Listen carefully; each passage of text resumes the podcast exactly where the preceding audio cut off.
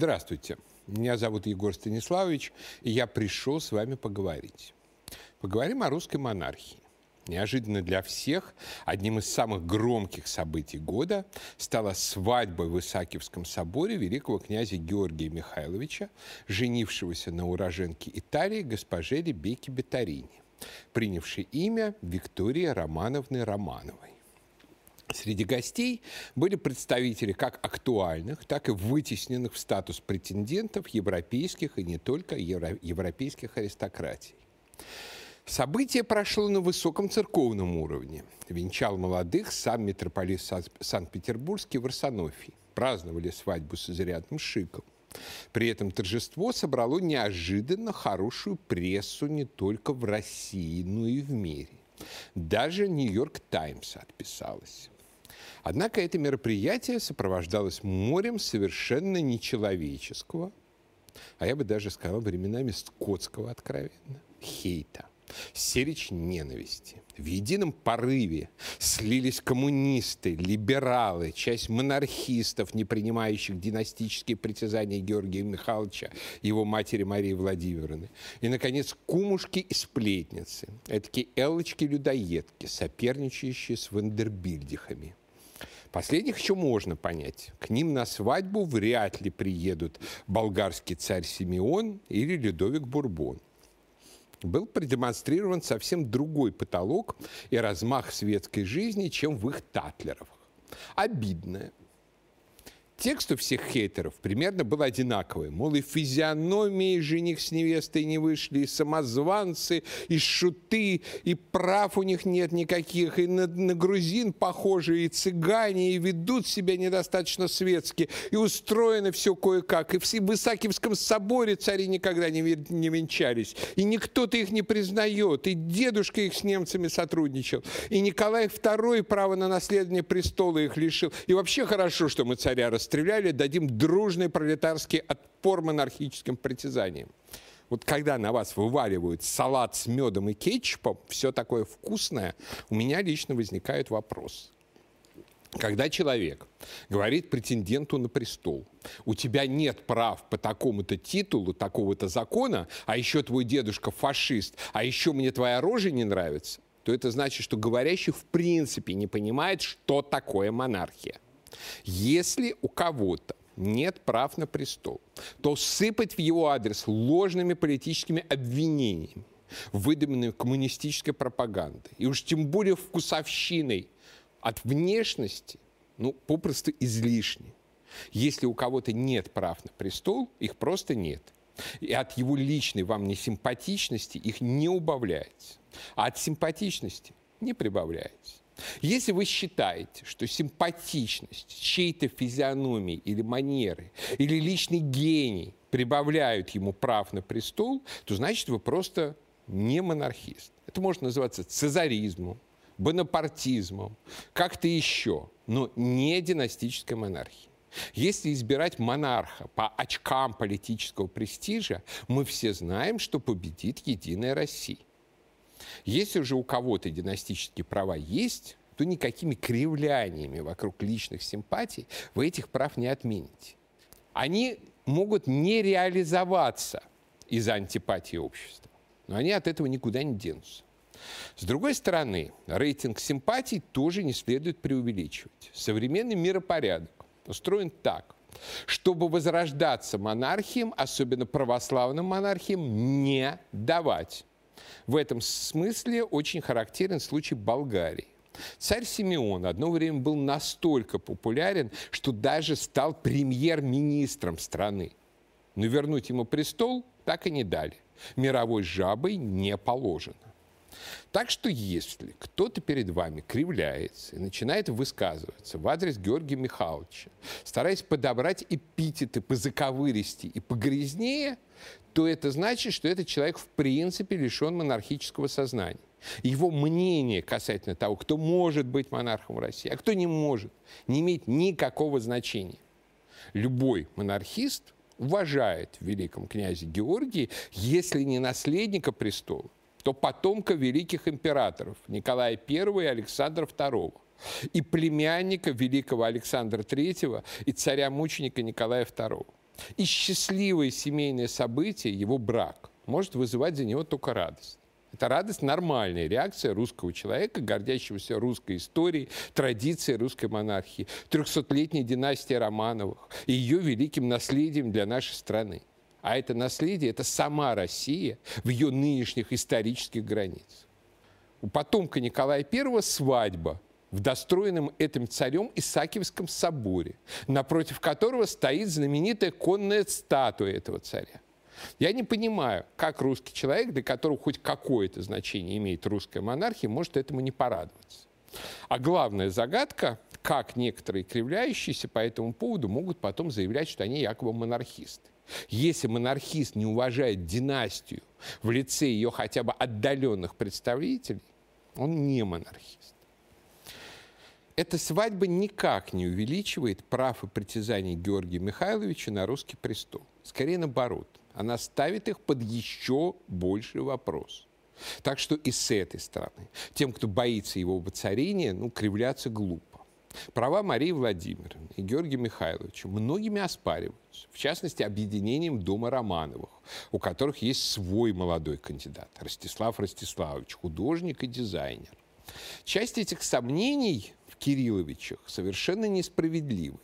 Прадед великого князя Кирилл Владимирович на момент трагической смерти Николая II имел все юридические права на престол.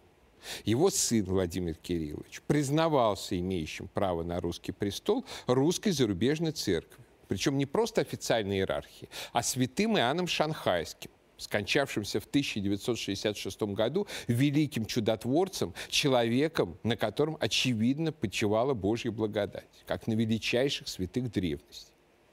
Если бы Владимир Кириллович не скончался в 1992 году, монархия в России в 90-е годы вполне вероятно была бы восстановлена. Ему симпатизировали абсолютно все, и поддержка его церкви была несомненна. Однако, однако дальше начинаются те сложности, в которых удушены большинство нецарствующих домов современной Европы. Император Павел I внес в закон о престолонаследии принцип равнородности браков. То есть права на престол по этому закону может передавать только тот, кто женат на особе из правящей монархической фамилии. Браки с неправящими подданными аристократками, тем более простолюдинками, считались марганатическим браком, который лишает детей права на престол, а иногда лишали права самого женившегося таким браком члена императорской фамилии.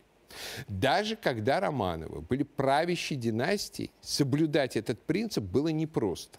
Что ж говорить про сто лет спустя после свержения? Цепочка неравнородных браков, женское наследование, и все это в условиях отсутствия реальной власти и права корректировать закон. Большая часть этих событий не вина, а историческая фатальность эпохи. Трудно кого-то винить. Но при этом приходится осознавать, что нельзя просто так сказать, вот наше несомненное право. Насколько вообще актуальна для России тема монархии? Давайте отвлечемся от большевистской монархофобии. Да, у идейных наследников большевиков. Пунктик на том, что они убили нашего царя и царицу, девушек на выданье, мальчика-царевича инвалида, все их окружение. И совершив это дело, это жертвоприношение сатане, они, конечно, нуждаются теперь в самооправдании и придумывают любые аргументы от наглой клеветы на царскую Россию, занижения уровня ее развития, всяких кривляний и пропорки на конюшнях и до всяких стращаний типа реституции люди, добровольно отдавшие Чубайсам и Мавроди свои рубли, и до сих пор вписывающиеся в какие-то пирамиды типа финика, боятся, что придут Романовы и устроят реституцию. Вот где настоящий цирк. Поэтому давайте не будем говорить про антимонархические истерики. Давайте поговорим рационально. Кто такой монарх? Монарх – это единодержавный, хотя не всегда самодержавный Глава государства, чья власть не возводится к представительству воли народа. Она рассматривается как имеющая божественное происхождение и как восходящая к предшествующим монархам. Прежде всего, необходимо отказаться от представления, что монархия – это архаика и недоразвитость. Напротив, все наиболее упадочные и деградировавшие современные страны являются республиками. Третий мир состоит из республик. Настоящей монархической цитаделью является Северная Европа.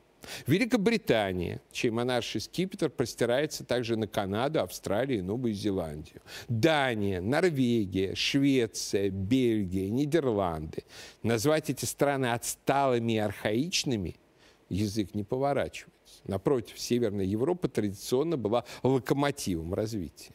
Из 30 стран – возглавляющих список стран по ВВП на душу населения по паритету покупательной способности, то есть объективно самых богатых стран мира, 17 являются монархиями или входят в супермонархию Великобритании. Говорить, что монархия это не модно и не престижно, ну никак нельзя.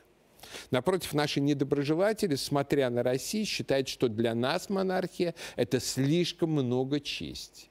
Поэтому и будут недовольны, если мы займемся ее восстановлением.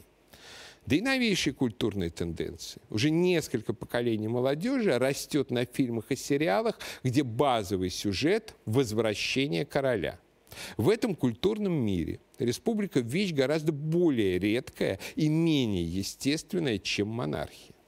В современном мире монархия, особенно монархия европейского типа, это монархия конституционная полномочия монархов формально или фактически ограничены.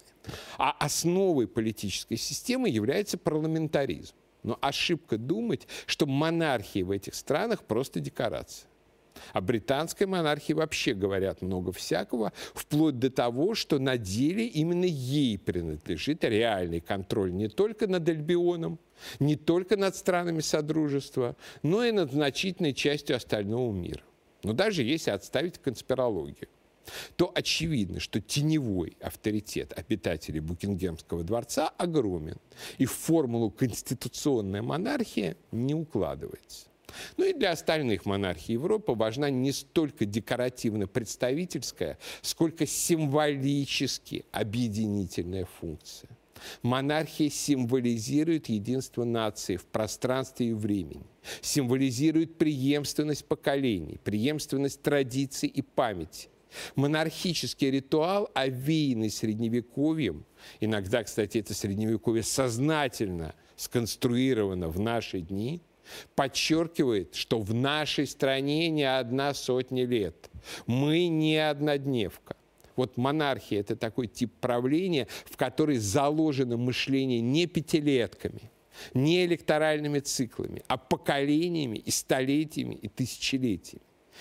И когда в составе, пусть даже современного демократического государства, каковым является та же Великобритания или Нидерланды или Швеция, имеется такой институт, который выключен из сиюминутной политической лихорадки – то это делает систему гораздо надежней и эффективнее. В нашем русском случае восстановление монархии в лицо традиционной династии Романовых возвратило бы это тысячелетнее измерение в нашу историю. Покончило бы с разговорами о молодой стране, которой 30 лет.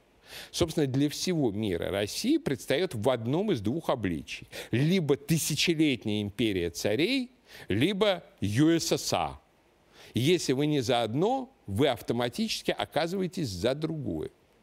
Реставрация монархии сделала бы весь исторический актив воспоминаний, символов, образов, там, от оперы «Жизни за царя» и коронационного марша Чайковского до моста Александра III в Париже. Вот все это стало бы нашим сегодняшним национальным активом то есть тем, что мы можем пользоваться актуально, бесспорно и по праву.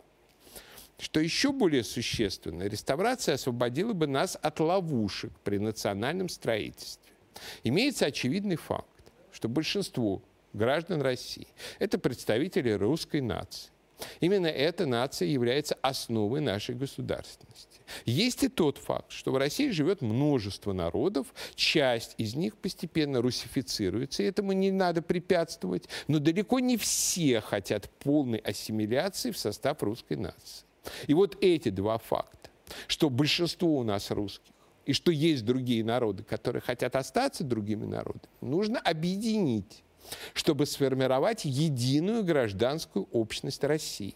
Сегодня этого объединения пытаются достигнуть за счет фантасмагоричной конструкции «российская нация». Русские воспринимают эту конструкцию как угрозу отменить русских. Другие народы просто отказываются принимать участие в ее строительстве. Ничего, кроме нервозности, в результате не выходит. Монархия иной раз сохраняет даже очень расколотые нации, как, к примеру, бельгийская, которая состоит из фламандцев и валлонов. Будь Бельгия республикой, она давным-давно бы раскололась на две части. Но фигура монарха дает общий знаменатель двум недолюбливающим друг друга общностям.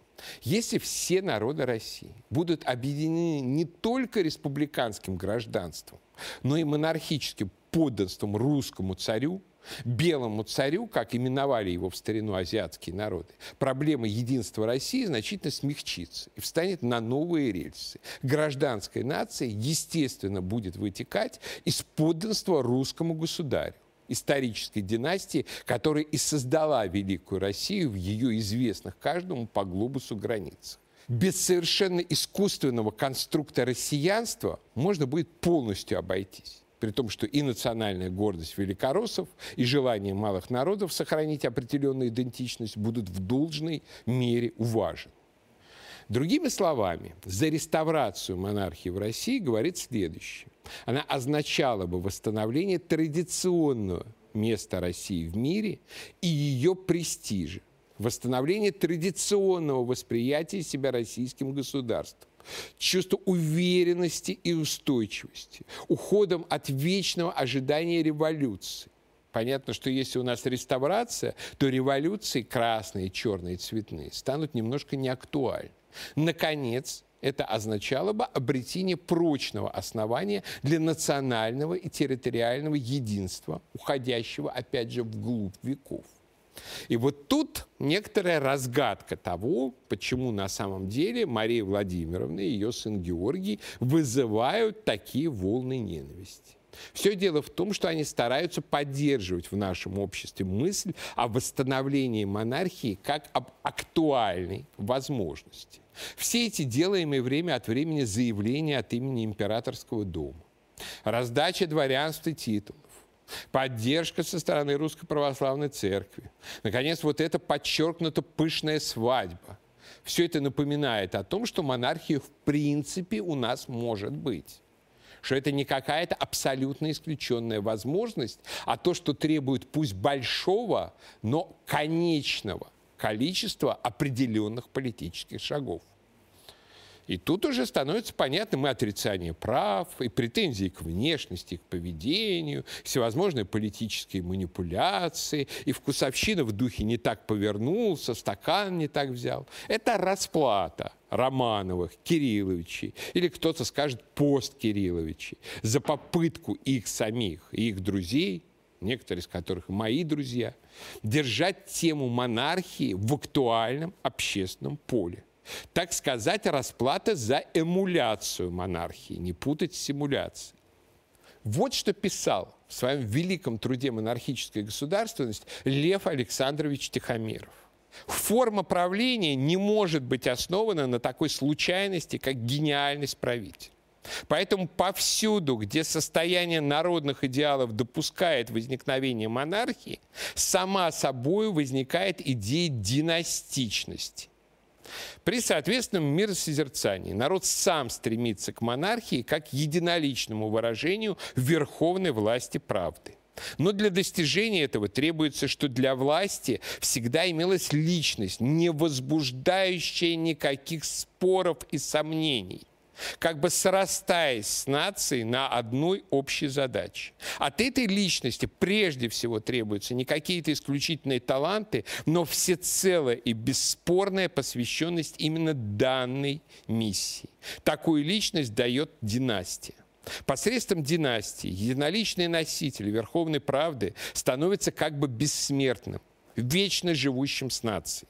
Монархически настроенная нация поэтому всегда стремится к выработке династии, стараясь жить с одной царствующей семьей, которая передает своим членам от поколения к поколению задачу хранения народных идеалов.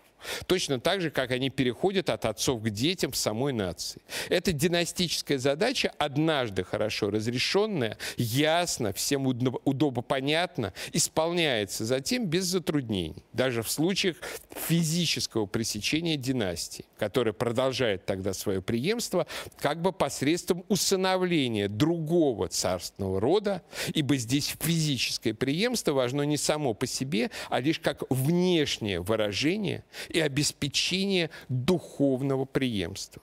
Династичность наилучше обеспечивает постоянство и незыблемость власти, ее обязанность выражать дух истории, а не только личные особенности государя.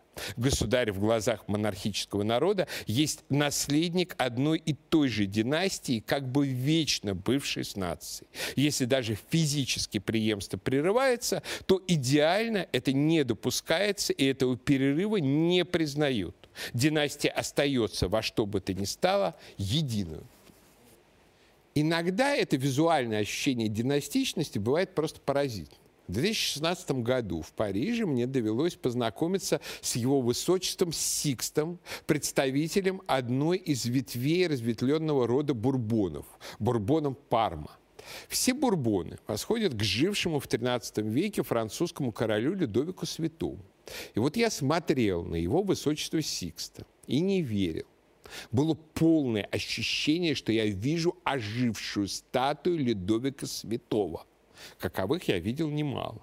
В моей скоро выходящей книге, посвященной русскому и европейскому средневековью «Восток и Запад после империи», есть, кстати, очерк об этом замечательном французском короле. Вот ощущение сходства было просто поразительным. Кстати, бурбоны – как и все легитимные французские короли, являются отдаленными потомками Владимира Святого и Ярослава Мудрого. Их предком является дочь Ярослава Мудрого Анна Ярославна, Анна Русская, бывшая французской королевой. И вот присутствие Людовика Бурбона на свадьбе в Исаакиевском меня очень сильно порадовало. Вот надо понимать психологию хамов эти кривляния, которые мы наблюдали в последнее время, тем не менее выражают подсознательное требование платить по счетам династичности. Требование единства монарха и нации требование, чтобы монарх выражал идеалы нации. И каждый придирается как может. Кому-то подавай двухметрового блондина, кому-то джентльмена в английском духе, кому-то эстета – вот хотя выражено это требование в абсолютно недостойной форме. За время знакомства с Георгием Михайловичем, замечательным, очень симпатичным человеком, я лично ни разу не сделал ни одного жеста, который подчеркивал бы мое признание его предпочтительных прав на русский престол. Поскольку вот сам перед своей совестью я в этом не уверен. Но вот когда некоторые деятели, к примеру, присягали Марии Владимировне, получали из, ее рук или из рук Георгия Михайловича дворянство, династические награды, потом начинали хрюкать, простите, в их адрес, вот это вызывает абсолютное омерзение. Потому что это значит, что люди вообще не понимают, что такое монархия, что такое дворянство, что такое ордена. И тут, конечно, возникал вопрос, стоит ли при таком уровне непонимания такое дворянство раздавать. Меня лично очень радует в великом князе Георгии то, что это человек, несомненно, ассоциирующийся с Россией, содействующий России при помощи своих возможностей в Европе. Они у него не маленькие. Не побоявшийся, как и его матушка, открыто подчеркнуть однозначную позицию по Крыму поддерживающие у нас консервативные традиционалистские круги. В эпоху всеобщей вокруг Меган Маркл Российские претенденты в этом смысле идейно показывают себя очень и очень достойно. Что, конечно, не отменяет массы законных сомнений и вопросов в их адрес. Но, Боже, нас упаси, восстанавливать монархию по хотелкам публики. Самое ценное в монархическом принципе – это то, что он исходит сверху, а не снизу. Все эти нелепые, недостойные кривляния в стиле «а ну-ка спляшите и сделайте мне монархично», это то самое отношение к монархии, как к цирку для развлечения плебса, хлева и зрелищ. И вот это то, чего необходимо ни в коем случае не допускать. Если монархия нужна нашему обществу, она нам нужна именно для представления того принципа, той традиции, которая выше нашего общества и которая глубже нас, нынешних, в истории. Монархия нужна для того, чтобы из нее могла вырасти, например, настоящая аристократия. Не воровская, не попсовая, и вот чтобы, опираясь на эти два принципа, монархию и аристократию, у нас, возможно, была и нормальная демократия, когда у народа узнают его мнение о вещах, которые имеют до него касательство. Они пытаются использовать народ для захвата власти или для распила бюджетов. И вот в этом смысле, когда иногда говорят, что призвать русского царя может только Земский собор, то это тоже нужно понимать правильно. Не в том смысле, что собор выберет царя к удовольствию публики, а в том, что собор может послужить органом всенародного самоосознания.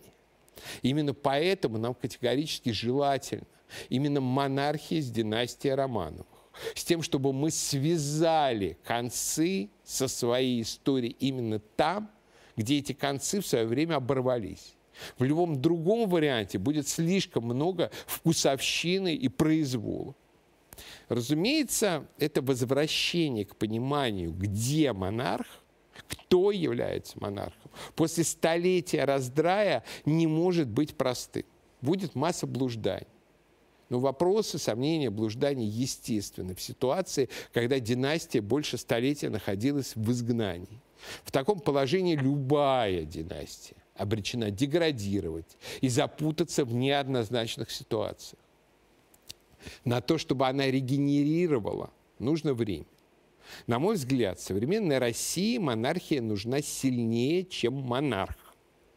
Поэтому нам следовало прямо вот завтра, вот сейчас вот, восстановить Российскую империю как монархию с вакантным престолом. В основу Конституции кладутся основные законы Российской империи, дополненные до современного состояния переходными положениями. Президент, национальный лидер становится регентом. Государственная дума – Государственной думой. Соседние страны нервничают в связи с тем, что числится в титуле российского императора. Там великий князь финляндский, царь польский и так далее. Где-то пусть договариваются с нами, а где-то пусть соответствует этому титулу. И вот когда в России будет восстановлена монархия, можно будет заняться вопросом правильного подбора монарха. Воспитание, подготовка, проникновение в историческую традицию, избавление от всяких иммигрантских перекосов в сознании, осознание того, в чем суть и смысл священной исторической миссии русского царства.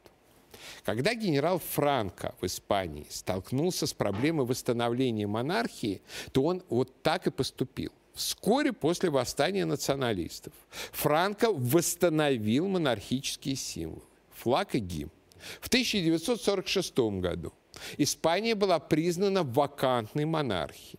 Молодой принц Хуан Карлос получал образование под присмотром самого генерала. Только в 1969 году Франко утвердил его наследником испанского престола. Причем обойдя в списке нескольких других наследников, включая отца Хуана Карлоса, чем тот был, конечно, до крайности возмущен. В 1975 году, после смерти Каудили, Хуан Карлос стал королем. Кстати, новобрачный Георгий Михайлович является его крестником. Насколько удачным оказался такой вариант? Ну, тут тоже могут быть споры. С одной стороны, Хуан Карлос в значительной степени разбазарил политическое наследие Франка.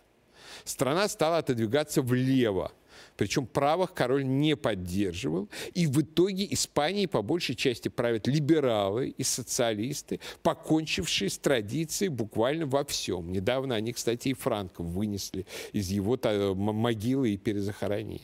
В частности, Хуан Карлос торжественно легализовал однополые браки вопреки протестам католической церкви. Это вот полное днище. После отречения Хуана Карлоса в 2014 году в пользу его сына его начали обвинять в коррупции, возбудили уголовное дело и фактически вынудили к своего рода самоизгнанию из страны. Ну, понятно, что в данном случае перед нами уже была просто левацкая травля. Но при всем при этом сама испанская монархия удержалась, хотя и предсказывали скорый крах. И она дает отпор сепаратистам и сохраняет единство Испании. То есть даже в тяжелых и скандальных обстоятельствах монархия как принцип, как монархия как политический миф все равно работает. Русская монархия, конечно, не может и не должна быть похожа на декоративные европейские монархии. Главное в миссии русского императора – хранение вселенского православия. Он религиозная, а не только представительская фигура. Но ко всему этому еще долго и долго предстоит идти. Путь будет долгим и трудным. И в свадьбе в Исаакиевском соборе меня радует прежде всего то, что она напомнила нам, что движение в этом направлении к возрождению русской монархии в принципе возможно. Это не абстрактная фантазия, а живая возможность, которая многих приводит в ярость и озлобление. Потому что озлобление это тоже признак того, что вы живы. А пока я прощаюсь, но наш разговор не кончен.